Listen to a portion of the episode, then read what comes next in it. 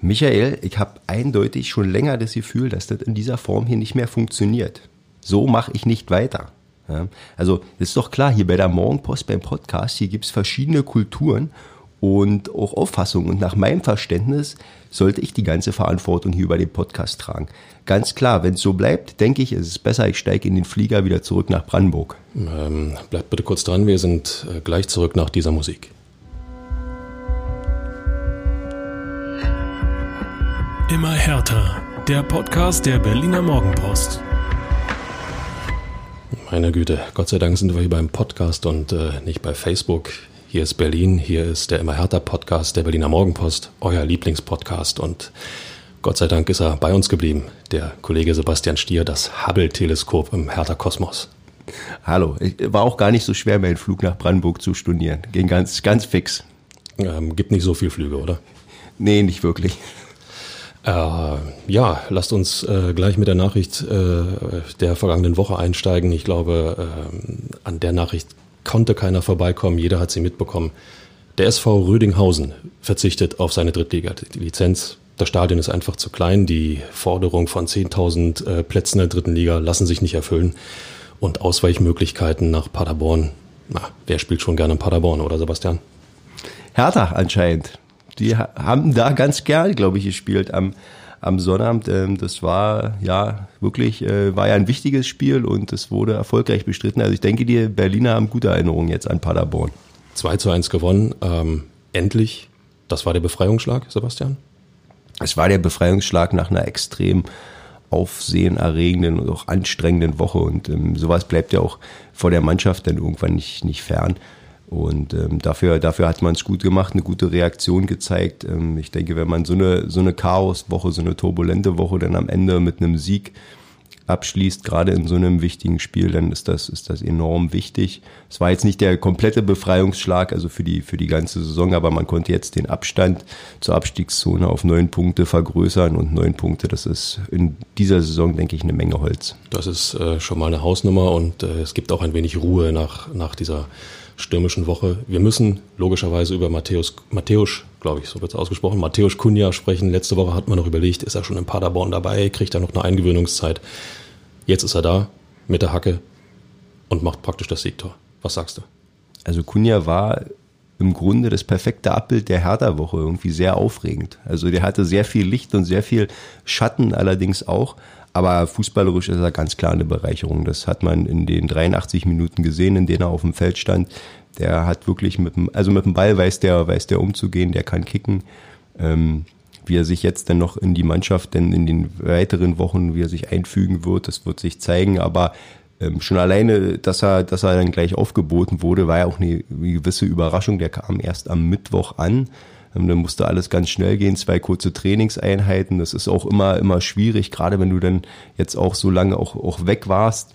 Er war ja lange mit der Nationalmannschaft unterwegs, Südamerika, nochmal Zeitverschiebung und ähm, das ging, ging ganz schnell. Ich hatte mich ein bisschen gewundert oder musste schmunzeln, als Alexander Nuri seine Aufstellung erklärte. Er meinte, er hätte mit ihm gesprochen und er hat dann so einen klaren Eindruck vermittelt, der Kunja, dass er ihn aufstellen musste. Also sozusagen der erste Profi, der sich in die Mannschaft geredet hat, nicht gespielt, aber das hat auf jeden Fall ähm, die richtigen Auswirkungen dann gehabt für Hertha. Zumindest hat er den Worten Taten folgen lassen und ich glaube, das ist ähm, dann auch immer das Wichtigste, was mir ein bisschen aufgefallen ist. Ähm, ich versuche mal die Vokabel faules Ei irgendwo unterzubringen. Ähm, ich fand doch in einigen Situationen, dass er sich, ähm, wie soll man sagen, arg lässig präsentiert hat. Ich erinnere an diesen Lupfer, den er sicherlich besser lösen kann. Oder ähm, da ist auch eine Menge Show dabei, wenn er gefault wird. Schaut kurz, ob äh, der Schiedsrichter, in dem Fall die Schiedsrichterin Bibiana Steinhaus, auch wirklich registriert hat, dass etwas passiert ist und fängt dann nochmal an, sich abzurollen.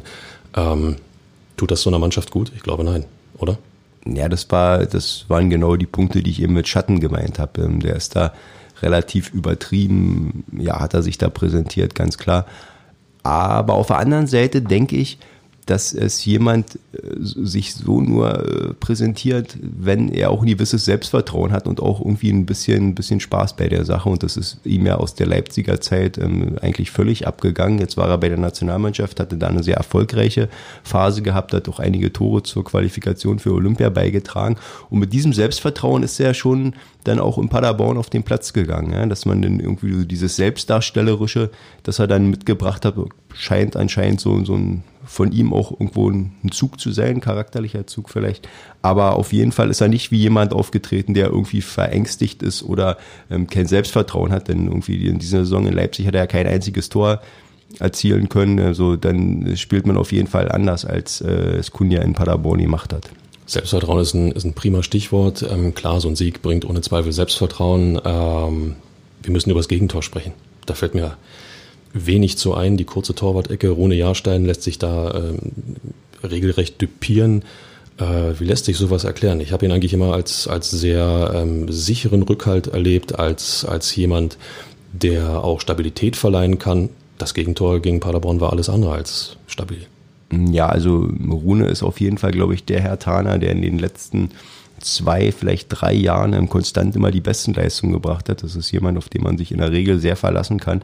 Aber ähm, Jahrstein hat in dieser Saison wirklich viel einstecken müssen. Also ich glaube, er war der leidtragendste eigentlich mit im, von diesem Wechsel hin zu Klinsmann. Ähm, denn ja, wissen wir ja, ihm wurde ja der Torwarttrainer entzogen und ich äh, glaube, die die Beziehung zwischen Torwart, Trainer und Torwart in der Bundesliga, die ist einfach nochmal besondere, denn wenn man jetzt guckt, die haben einfach eine engere Beziehung äh, zueinander, als es jetzt Feldspieler mit Trainern haben. Das äh, passiert einfach aus der Größe der Gruppe. Wenn du als Trainer hast du Feldspieler 20 Mann, die Torwart, Torhüter trainieren mit in drei Vierergruppen. Für alle, die nicht äh, so häufig bei äh, Trainings von äh, Fußballclubs sind, die, das Torwarttraining findet oftmals auch abseits des normalen Spielertrainings statt, also ist tatsächlich irgendwo eine eigene Gesellschaft. Ne? Absolut. Und ähm, ja, in dieser Gesellschaft, da geht es eben auch viel, viel um Vertrauen und gerade auch bei Rune Jahrstein, der hatte ja in seiner Berliner Zeit, als der hier ankam, da war der auf jeden Fall nicht der Torhüter, der er jetzt ist. Ja, rein nicht sportlich, auch nicht, nicht menschlich, der brauchte eine gewisse Zeit, um anzukommen, um sich zu entwickeln. Und dass der so war, wie er war dann in den vergangenen Jahren, das hing auch ganz viel mit Zoll Petri zusammen, dem Torwarttrainer, und der wurde ihm ja dann durch Klinsmann sozusagen weggenommen, ganz, ganz fix über Nacht. Äh, dann kam erst Andreas Köpke, den, den er vorher nie irgendwie gesehen hatte, mit dem er nie zu tun hatte. Der war dann für vier Wochen sein Torwarttrainer. Köpke ging dann wie vereinbart zum DFB zurück. Dann kam äh, der Steinborn aus der U23, mit dem hat er vorher auch nicht viel abzumachen gehabt. Dann jetzt wieder, jetzt ist Petri wieder da ja, und Jahrstein leistet sich dann jetzt zwar den Fehler, aber ich denke, das war einfach ein bisschen viel in den, in den vergangenen Wochen, ähm, was da auf ihn eingeprasselt ist und ich denke, da muss man ein bisschen, bisschen Nachsicht haben. Außerdem, also die kurze Ecke, jetzt ist ja auch gerade irgendwie schwer en vogue, das ist den Unionern ja auch, absolut, auch absolut. passiert am Wochenende und auch sonst, wenn man in den vergangenen Wochen mal geguckt hat, also da wird viel spekuliert, auch von, von Torhüterseite aus. Äh, man rechnet da ja mit der scharfen Eingabe vielleicht in den Fünferraum. Die Schützen ziehen dann trotzdem rauf und es äh, ist immer erfolgreicher gewesen zuletzt. Also von daher mal sehen. Ich, mich würde es jetzt nicht wundern, wenn Jahrstein in, im kommenden Spiel gegen Köln auch wieder die sichere Bank ist. In jedem Fall äh, ist die Voraussetzung gegeben, wenn Scholt-Petri zurück ist und die beiden über Jahre äh, harmoniert haben, ähm, macht es ja durchaus Sinn, die Arbeit auch wieder fortzusetzen. Ja, absolut. Zumal ja auch überhaupt kein Grund erkennbar war, warum man den jetzt aus dem Trainerteam entfernen musste. Also außer eben diese persönlichen Dinge, die danach gesagt wurden. Ähm, Soweit will ich nicht gehen, weil ich es einfach nicht weiß, aber es hat aus meiner Sicht niemals einen Sinn gemacht, einen der besten Torwarttrainer der Bundesliga und das ist ja äh, Branchen intern, also firmierter der Petri, hat nie einen Sinn gemacht, den, den wegzunehmen.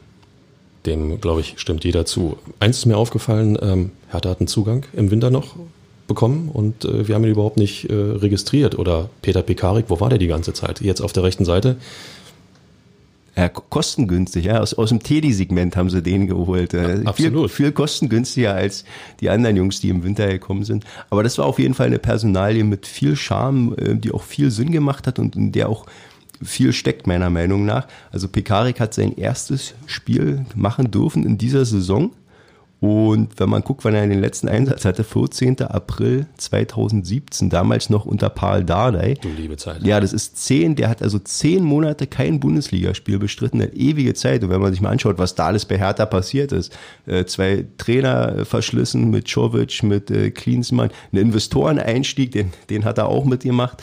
Ähm, und so ist er irgendwo noch, ist Peter Pekarik ein Relikt aus alten, aus alten Hertha-Tagen, aus der, aus der Dardai-Zeit. Ähm, der war dann viel verletzt, hat die komplette Vorbereitung nicht absolvieren können, hatte immer wieder Probleme mit der Wade und als er dann endlich fit war, ja, da war es dann nach dem Motto, Mensch, was machst du denn hier? Der hat keine Beachtung mehr gefunden. Ähm, Jovic konnte mit ihm nichts anfangen, Klinsmann sowieso nicht. Die meiste Zeit hat er auf der Bank gesessen und Alexander Nurich hat sich jetzt wieder an ihn erinnert, als Marius Wolf jetzt gesperrt war. Und er sagt, Mensch, ja, da haben wir noch jemanden. Und das macht aus meiner Sicht A erstmal Sinn, weil Peter Bekarik ist ein, mit 33 Jahren, ist ein erfahrener Spieler, der oh. noch top, top fit ist, körperlich gehört der zu den absolut fittesten. Ähm, auch ein, ein, richtiger Profi mit einer guten Arbeitseinstellung, der hat eine gewisse Erfahrung, der ist absolut stressresistent für die Situation, in der Hertha gesteckt hat, war absolut der richtige Mann. Und da steckt auch ein Stück weit Emanzipation drin äh, von Nuri. Denn er galt ja immer nur so als Mitbringsel von Klinsmann. Und er hat jetzt aber auch gezeigt in der Aufstellung und, und bei der Bewertung von Personalien, dass er Dinge doch deutlich anders sieht vielleicht als äh, sein Vorgänger und ehemaliger Chef. Also sprich die Pekarik-Personalie, äh, Lukas Klünter, der vorher gespielt hat, saß 90 Minuten auf der Bank. Andernseits ähm, Javairo de Rosun war nicht mal im Kader, der sonst unter Klinsmann Stammspieler war, den, den hat Nuri nicht mehr in den Kader berufen. Luke Bakio 90 Minuten auf der Bank, dafür Ibisevic früher rein. Also da waren schon ein paar Sachen, die, wo sich erkennen ließ, äh, Nuri, der hat doch seinen eigenen Kopf und seine eigenen Sichtweisen und das ist auch sehr gut so. Ja, also Kurz noch der Hinweis an euch da draußen, einfach mal in die Tiefen eurer Schubläden, der Keller oder Dachböden schauen, ob es nicht vielleicht doch noch eine Perle gibt, die man abstauben kann und die sich irgendwo wunderbar unterbringen lässt. Also beste, jeder hat Grüße. wahrscheinlich einen Peter Pekarik zu Hause. Genau so ist es. Beste Grüße an Peter Pekarik. Ähm, Alexander Nuri hast du angesprochen. Ähm, schon erstaunlich. 21 Spiele hat er nicht gewonnen als Cheftrainer in Bremen und Ingolstadt. Jetzt landet er endlich den ersten Sieg. Vor einer Woche hier im Podcast haben wir noch überlegt, ist er denn der richtige Mann an der Seite von Klinsmann? Kann er die Mannschaft in irgendeiner Form nach vorn bringen? Ähm, jetzt hat er Hertha ein bisschen Luft verschaffen können im Abstiegskampf. Ja, eine absolut ähm, spannende Personalie und auch Entwicklung. Also du siehst, ich bin noch äh, von der Klinsmann-Zeit geschädigt. Spannend war ja da auch immer so, aufregend spannend war da immer alles. Das finde ich mega übrigens. Ja, zu Recht auch. Ähm, das äh, ist wirklich, ist wirklich so, dass dass Alexander Nuri ähm, das absolut schwer hatte. Klar, äh, die Zahlen haben gegen ihn gesprochen, aber ich bin immer der Meinung, auch in, in der Bundesliga, in diesem Zirkel, sowohl Spieler als auch Trainer, die haben größtenteils 99 Prozent hat da jeder irgendwo auch eine Daseinsberechtigung. Ich meine, guck dir, guck dir Matthäus Kunja an. Der äh, reißt bei Leipzig eigentlich wenig bis nichts, macht kein Tor kommt denn jetzt zu Hertha und liefert so ein Debütspiel ab. Und in Leipzig haben sich wahrscheinlich manche gefragt, ist das derselbe Kunja, den wir verkauft haben? Dann bringt den bitte wieder zurück. Und bei, bei Nuri war es ähm, so, dass der eben auch diese negativen Sachen, die ihn da hinterher getragen wurden, aber die muss man auch differenziert betrachten. Ich meine, in Ingolstadt, wo er äh, zwei Monate Trainer war, da war es so, dass Ingolstadt in der kompletten Saison fünf Trainer verschlissen hat, als sie abgestiegen sind. Also er war jetzt sozusagen im übertriebenen Sinne, war jetzt nicht der einzige Dösbattel, sondern da gab es auch noch vier andere, die, die ein ähnliches Schicksal ereilt hat. Das ist allerdings eine zweifelhafte Gesellschaft, oder? Nee, genau, also äh, wo, wo liegt da die Schuld des Einzelnen? In Bremen hatte er ja, hat er auch eine gute Phase gehabt. Das hat die, hat die Mannschaft aus dem Keller nach, äh, nach oben geführt. So, dann irgendwann hat sie sich abgenutzt, schneller als man gedacht hatte. Aber er hatte zumindest bewiesen, dass er, dass er auch gewisse Fähigkeiten und äh, Talente hat und da zu Recht auch in, als Bundesliga-Trainer eine Anstellung hatte. Jetzt auf ihn zu setzen, ist in der Situation sicherlich nicht ganz risikofrei gewesen, aber es hat im ersten Spiel ganz hervorragend funktioniert und auch mit, äh, mit Kniffen, die klar auf ihn zurückgehen. Also er hat da einen großen Anteil am Sieg. Ich sag mal, eine wirkliche Alternative hätte Hertha ja auch nicht gehabt, noch, noch einen zusätzlichen Trainer zu holen. Das wäre dann der, was hätten wir dann gesagt, vierte Trainer in der Saison. Ähm, Wäre dann vielleicht auch ein bisschen üppig gewesen und ähm, es zeigt ja auch, äh, dass in der Mannschaft, das hatten wir letzte Woche auch schon mal thematisiert, doch ein bisschen mehr drin steckt als, als nur reiner Abstiegskandidat. Ähm, inwiefern glaubst du, kann Nuri äh, diese Truppe auch vom Kopf her richtig darauf einstellen, dass es tatsächlich nur um den Klassenhalt geht? Ja, ich, ich glaube, das, das kann er, glaube ich, ganz gut, weil er ist ja jetzt nur schon ein paar Wochen da. Das ist auch ein unschätzbarer Vorteil, der sicherlich auch zu der Entscheidung von Michael Preetz äh, bewogen hat, dass man jetzt mal mit Alexander Nuri weitermacht, denn der Faktor Zeit spielt eine Rolle. Wir sind mitten im Februar. Ein neuer Trainer, der hat jetzt auch erstmal Zeit gebraucht, um die Mannschaft kennenzulernen. Nuri ist seit November da, der kennt die Spieler, der kennt die Mannschaft, der weiß auch, wie die tickt. Und ich denke, dass er auch, was die Ansprache angeht, da den richtigen Ton treffen kann, dass er sehr positiv sein kann, dass er aber auch fordernd sein kann und ähm, alles, glaube ich, recht gut einordnen kann. Und ähm, ich denke, dass er jetzt für die in der jetzigen Situation auch der Mannschaft auf jeden Fall die richtigen Impulse mitgeben kann. Am äh, kommenden Samstag äh, hat Nuri sein Heimdebüt als Hertha-Cheftrainer gegen den 1. FC Köln. Ähm, Nochmal mit Blick auf den Sieg in äh, Paderborn und äh, ja, vielleicht auch ein bisschen Hoffnung, die, die äh, bei Hertha und in Berlin zurückgekehrt ist. Ähm, was verspricht das für das Heimspiel gegen Köln?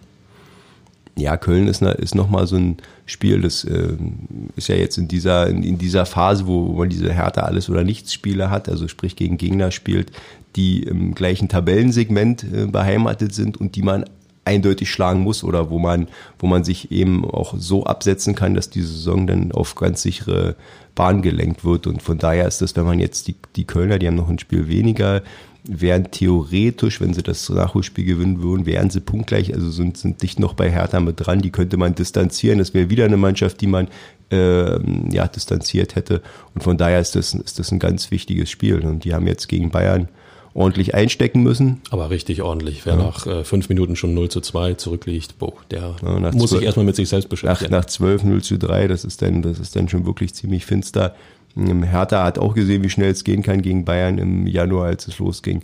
Also, ähm, aber von daher klar, Hertha hat ein Spiel gewonnen, Köln verloren, ähm, ist, ein, ist im Olympiastadion. Ich denke, da ist einiges möglich und mit einem weiteren Sieg, also würde es dann wirklich richtig, richtig gut aussehen, was das Thema Abstieg dann angeht. Also es macht durchaus Sinn, ins Olympiastadion zu gehen am nächsten Samstag. Ähm, in jedem Fall war der Sieg in Paderborn ähm, ja das wirklich äh, erhoffte versöhnliche Ende einer, einer unfassbar spektakulären Woche. Ich sag nur Klinsmann, Facebook und Tschüss.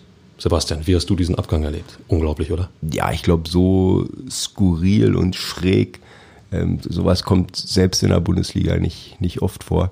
Also ich fand, ja, ich kann ja auch nicht, ich kann auch nicht irgendwie einen Vergleich ziehen. Äh, du bist ja schon ein bisschen länger im Geschäft, aber selbst du wirst, wirst das nicht erlebt haben, oder? Dass, dass jemand sich in dieser Form verabschiedet oder beziehungsweise, dass die, dass die Ereignisse so schnell kippen. Ich meine, der spricht am Montagabend, spricht er noch ähm, hier in Berlin auf einer ähm, Veranstaltung vor Redakteuren eines Medienhauses, spricht er noch über die Ziele von Hertha BSC und am äh, Dienstag tickert er über Facebook, äh, Tschüss, das war's jetzt. Also ich kann mal nur mal kurz einen Ablauf geben, wie ich den Tag erlebt habe. Äh, ich hätte eigentlich an dem Tag frei gehabt. Ja? Am Ende ist es der längste Arbeitstag der letzten Jahre geworden. Und sicherlich einer der schönsten, Sebastian. ja, ganz sicher.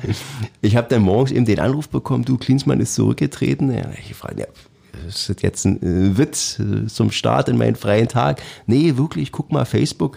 Und mein erster Reflex war, ja, dann hat jemand ihm seinen Facebook-Account gehackt. Das, äh, ja, ist das auch wirklich die offizielle Klinsmann-Seite oder hat sich da irgend, irgendein Träumer da eben als der ausgegeben? Nein, ist die offizielle Seite. Und dann irgendwann kamen ja die ersten Bestätigungen, sowohl von der, von der Bildzeitung, dann nachher auch von Hertha selbst. Und das war unfassbar surreal. Also da hat sich innerhalb von einer Stunde hat sich da alles so komplett verwandelt, was in den letzten Wochen irgendwie von Belang war. Also das war ein total schräger Tag mit einem schrägen Abgang und ich bin mir auch sicher, dass man das in den kommenden Jahren, vielleicht sogar Jahrzehnten so in der Bundesliga so nicht mehr haben wird.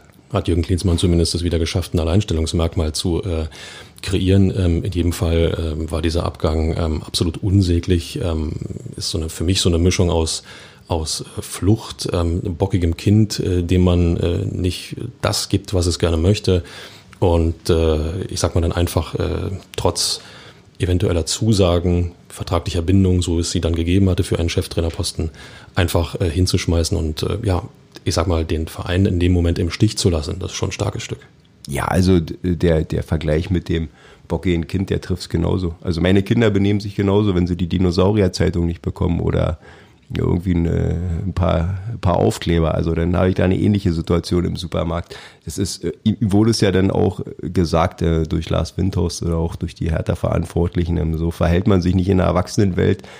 Ich finde es immer noch sehr sehr, sehr verrückt, äh, welche Betrachtungsweise er zuerst versucht hat, so zu lancieren. Ja, und äh, dachte, okay, ich bin als großer Macher, jetzt, wenn ich nicht kriege, was ich will, naja, dann habt ihr eben die Konsequenz davon. Und am, im Endeffekt hat man gesagt, ja, okay, dann geh doch. Und das war auch die einzig richtige Form. Also Jürgen Klinsmann hat sich aus meiner Sicht für den ernsthaften Fußballmarkt, für Deutschland, für Europa, für immer verbrannt. Also niemand, der noch irgendwie wirklich nachdenkt, kann, kann diesen Mann irgendwie wie jemals wieder in, in irgendeine Anstellung im Profifußball bringen. Geht gar nicht. Das hätte man schon eventuell auch äh, erkennen können durch die Zeit, die Jürgen Klinsmann beim FC Bayern war. Dort hat er ja auch mehr oder weniger, ja, sagen wir es, verbrannte Erde hinterlassen. Und äh, nur damit äh, man, man so ein bisschen einordnen kann, was äh, Clean sie vorgehabt hat, äh, ich schmeiß mal ein paar Namen in die Runde. Mesut Özil, Lukas Podolski, dazu Mario Götze, Emre Can, Granit Xhaka, alles Namen, die jetzt urplötzlich auftauchen oder schon aufgetaucht sind, die Klinsmann eventuell zu Hertha holen wollte, äh, klingt für mich nicht wirklich nach einem Plan, der nach vorn gerichtet ist. Und genau das soll ja das Konstrukt mit Lars Windhorst eigentlich sein, oder? Nein, das sind alles, das sind typische Namen, also Emre Can und Granit Xhaka nehme ich da mal jetzt aus, weil das wirklich noch Spieler sind, die auch ein gewisses Leistungsniveau haben. Ähm, aber ansonsten, ansonsten ist das, ist das wie der ganze Klinsmann-Auftritt. Ganz viel Schein und ganz, ganz wenig Sein. Also bei den Spielern noch. Und wie du sagst, da ist nichts irgendwie, was strategisch nach vorne gehen soll, sondern das ist einfach nur Name-Dropping, große, vermeintlich frühe große Namen verpflichten, ehemalige Günstlinge. Also ich habe jetzt auch noch gelesen, dass dass es angeblich so war, dass er auch seinen Sohn äh, Jonathan wieder zurückholen äh, wollte. Denn ähm, guckt man sich die Sache an, die ihm da vorgeworfen wurde, auch mit im Hinblick zu Pascal Köpke, ne, der auf einmal da vom ja, Reserv e, nicht mal Edelreservisten, sondern einfach nur vom Reservisten Schrägstrich Tribünengast dann zum Stammspieler zeitweise befördert wurde. Also diese ganze Vetternwirtschaft, das ist wirklich äh, überhaupt nicht stringent. Da ist überhaupt kein Plan hinter. Und ich denke, dass das insgesamt eben auch dieses deutsche Modell mit Sportdirektoren und Trainern, dass das ein absolut wirksames ist. Denn wenn man sich mal umguckt in der Bundesliga. Es gibt so viele Vereine, die ganz hervorragend nach diesem Modell arbeiten, die da vertrauensvoll arbeiten, die sich austauschen, die äh, gewisse Absprachen miteinander treffen und dann, dann ist es überall so wie in der, in der Berufswelt. Wenn man miteinander redet, wenn man kommuniziert und die Abteilung verbindet, ja, dann funktioniert es im größten Fall auch. Aber wenn man natürlich äh, der Überzeugung ist, dass man selbst der allein Heilsbringer ist, dann, dann wird es schwierig überall. In jedem Fall haben ja die vergangenen Jahrzehnte gezeigt, dass das Modell, so wie es in Deutschland praktiziert wird, durchaus auch funktionieren kann. Also. Ja, absolut. Aber eine Sache, Ferbi, auf die ich nochmal hinaus möchte, weil du sagtest, man, man hätte das auch erkennen können. Ja? Klinsmann Vita, die spricht für sich. Also selbst in Tottenham hat er es ja geschafft, dass man, dass er nach diesem erfolgreichen Jahr, da hat ihm der Präsident hinterhergerufen, ne, mit Klinsmann-Trikot wasche ich nie mal mehr mein Auto. Oha. Das muss man erst mal schaffen. Der war Englands Fußballer des Jahres, hat da Tor um Tor geschossen. Ja, und dann so einen Abgang hinzulegen. Also überall, klar, aber es gab ja auch Leute, ich habe in der vergangenen Woche viel darüber debattiert und auch gesprochen, weil Leute sagten, Mensch, das hätte man wissen müssen. Preetz, Hertha, warum habt ihr den überhaupt geholt?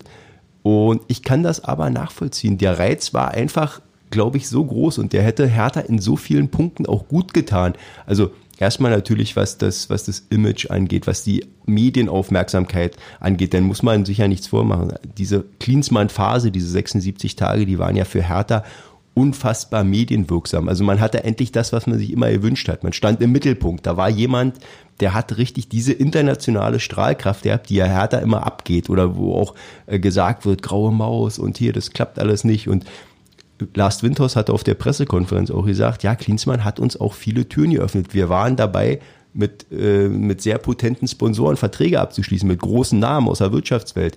Das waren alles, der war, der war ein richtiger Türöffner. Und natürlich, wenn das funktioniert, dann wäre das für Hertha, wäre das ein richtiger Gewinn gewesen. Ich bin auch immer so der Typ, der er denkt, okay, alle sagen mir, ich kriege einen Schlag vom Stromdraht, aber ich fasse trotzdem nochmal an, um mich auch wirklich zu vergewissern. Ähm, das hat Hertha in der, in der Form dann auch gemacht, aber im Endeffekt hat es nicht funktioniert. Man hat ihn nicht gezähmt bekommen. Ja, so ein bisschen, so ein bisschen wie mit, wie, wie als wenn man eine, eine ganz aufregende Frau auf der Tanzfläche sieht und alle deine Freunde raten ab und sagen, nee, Mensch, die ist charakterlich nicht so, lass die, geh da nicht ran. Und, aber du denkst, ich bin derjenige, der sie gezähmt kriegt. Wahrscheinlich als Preetz auch mit ähm, Klinsmann gedacht und am Ende ist es gescheitert. Aber Hertha hat ja den Schaden doch, wie ich finde, sehr gekonnt dann noch irgendwo abgewendet. In diesem Sinne erstmal liebe Grüße an alle Frauen und Freundinnen äh, da draußen in, einem, in der Hertha-Podcast-Welt. Ähm, wir versuchen ja auch immer so ein bisschen zu zeigen, dass nicht alles schlecht ist bei Hertha BSC. Grins. Ähm, der Klinsmann-Abgang, durchaus was Positives, ist doch zurückgeblieben, Sebastian, meinst du nicht? Ja, auf jeden Fall, wenn man ähm, als Verein dann wirklich eine richtig gute Reaktion gezeigt hat und auch Einigkeit demonstriert hat. Also diese Pressekonferenz dann mit äh, Michael Preetz, Werner Gegenbauer und mit Lars Windhorst, die hat gezeigt, dass der Verein jetzt in seinen Zielen komplett, also dass man zueinander steht, dass man auch zu den Vereinbarungen steht und dass dieses ganze Projekt nicht irgendwie namensabhängig ist. Ähm, denn es war ja schon irgendwo die Frage, wie wird sich Lars Windhorst verhalten? Klinsmann war sein Vertrauensmann. Ähm, ist der jetzt eher, eher sauer ähm, auf die, auf die Hertha-Führung oder hängt er sich da eher an Klinsmann? Und er hat aber ganz klar gemacht, er bekennt sich zu Hertha BSC, er bekennt sich zu seinem Investment, zu den gesteckten Zielen soll ich sagen, ja, zum Commitment, zu seinem Commitment. Das würde ich auch wieder mega, mega finden. Dann sagen wir Commitment.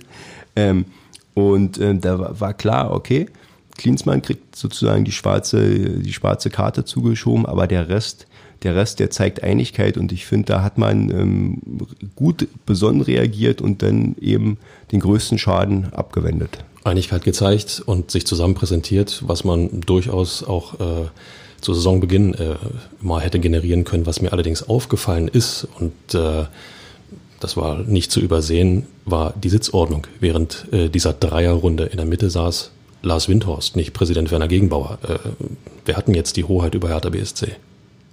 Tja, wenn man es rein von der, ich weiß nicht, vielleicht sitzt der Werner Gegenbauer auch lieber am Fenster, kann ja auch sein. Ne? Dann hätte er den besten Platz gehabt. Nachvollziehbar. Ja, deswegen, also äh, es ist wahrscheinlich auch immer, wie bei vielen Sachen, eine Frage der Betrachtungsweise. Aber ich denke, dass man in dieser Pressekonferenz nochmal sehen konnte, dass das momentan eigentlich anscheinend, so wie es nach außen getragen wird, äh, vom, vom Machtgefülle ganz gut aufgeteilt ist, dass Hertha am Ende immer noch die Bestimmungshoheit hat. Und wenn man sich jetzt auch mal so diese Personalien anguckt, wen Klinsmann angeblich haben wollte und wer denn tatsächlich geholt wurde, ähm, dann spricht es ja auch noch dafür, dass, dass die Deutungshoheit noch bei Hertha BSC und in dem Fall eben beim Manager Michael Preetz lag und liegt.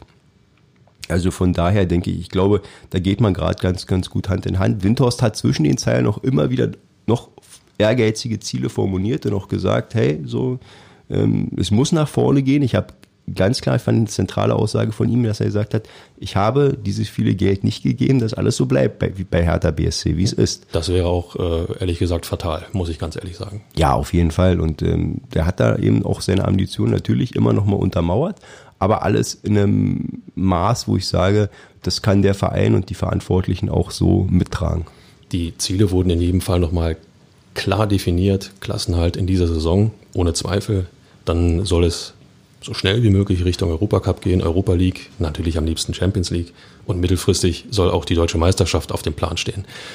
Worte äh, wie Meisterschaft und Europacup ähm, man muss immer schmunzeln, wenn man sie im Zusammenhang mit Hertha BSC äh, äh, äußert, gerade in den letzten Jahren. Ich finde es richtig, dass diese Ziele geäußert wurden. Deine Meinung? Ja, absolut. Also wenn, wenn du nie Ziele äußerst oder beziehungsweise wenn du dich nicht nach, nach großen Zielen irgendwo orientierst, ja, dann, dann macht es ja eigentlich auch keinen Sinn. Also wofür spielt man Fußball? Um zu gewinnen, natürlich. Und ähm, das ist nur legitim, wenn man sagt, wir haben jetzt hier auch was vor ähm, ob es denn im Endeffekt so umsetzbar ist und ob es denn so eintrifft, ähm, das steht natürlich wieder äh, auf einem, auf einem ganz anderen Papier. Ich meine, dass ein Verein wie Hertha konstant Bundesliga-Mitglied sein sollte, ist klar. Dass man sich nach Europa orientiert, ist auch lobenswert. Das machen auch andere Vereine, aber ich denke, das, das ist auf jeden Fall ein Ziel, wo man sagt, das kann man in den nächsten Jahren, wenn man konstant und gut und planvoll arbeitet, wieder siehe RB Leipzig, dann kann man, kann man das schaffen.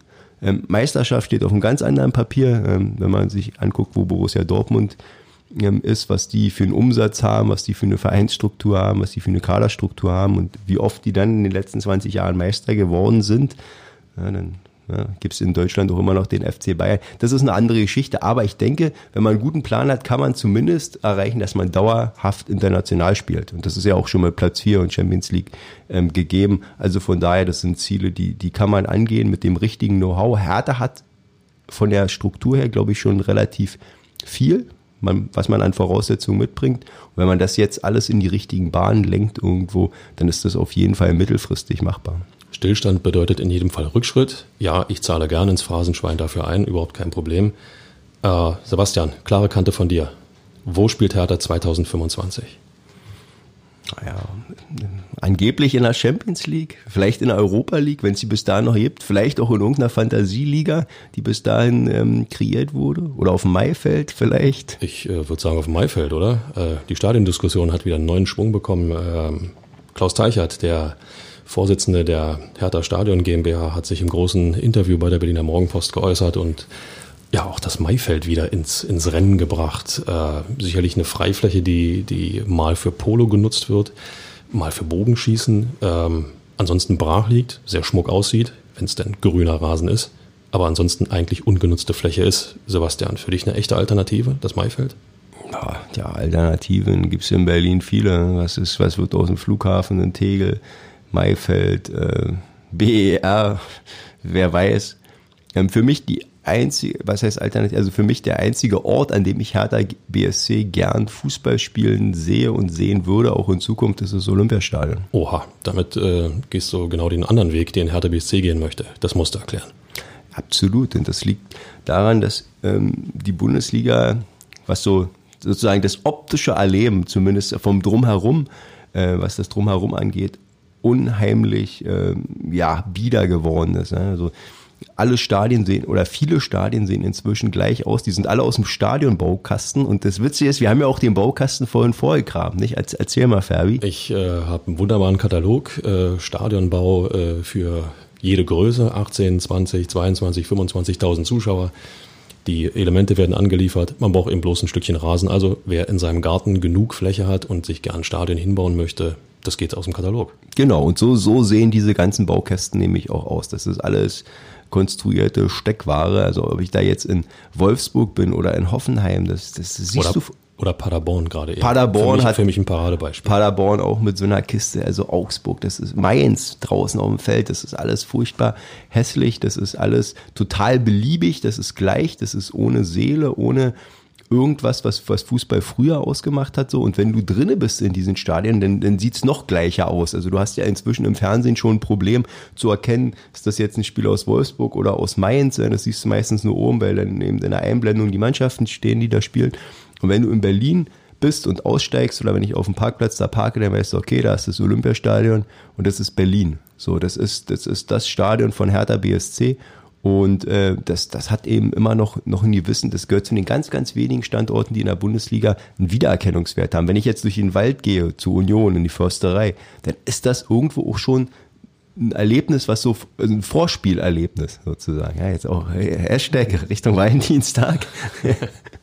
Oder ich, ich sehe zum Beispiel total gerne äh, in der dritten Liga, 1860 München, Grünwälder. Äh, der Fußball ist, ist lausig, aber ich würde trotzdem gerne mal in dieses Stadion gehen, weil es einfach irgendwo noch so diesen, diesen klassischen Retro-Charme mitbringt, aber eben nicht so künstlich konstruiert, sondern da ist es eben wirklich noch so. Das ist noch ein, ein Stadion irgendwo mit Herz und Seele. Das ist wie die alte Försterei und das Olympiastadion zähle ich da auch äh, mit zu.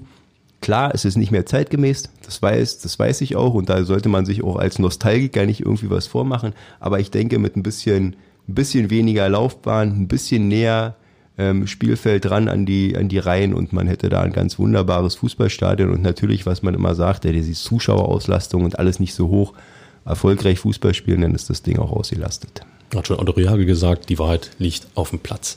Ähm, und äh, es wäre ein spektakulärer Umbau fürs Olympiastadion. Ja, äh, die Mercedes-Benz Arena hat gerade gezeigt, wie man äh, zwei völlig unterschiedliche Sportarten äh, mit äh, Eishockey und Basketball an einem Tag unterbringen kann, mit Hilfe eines Umbaus.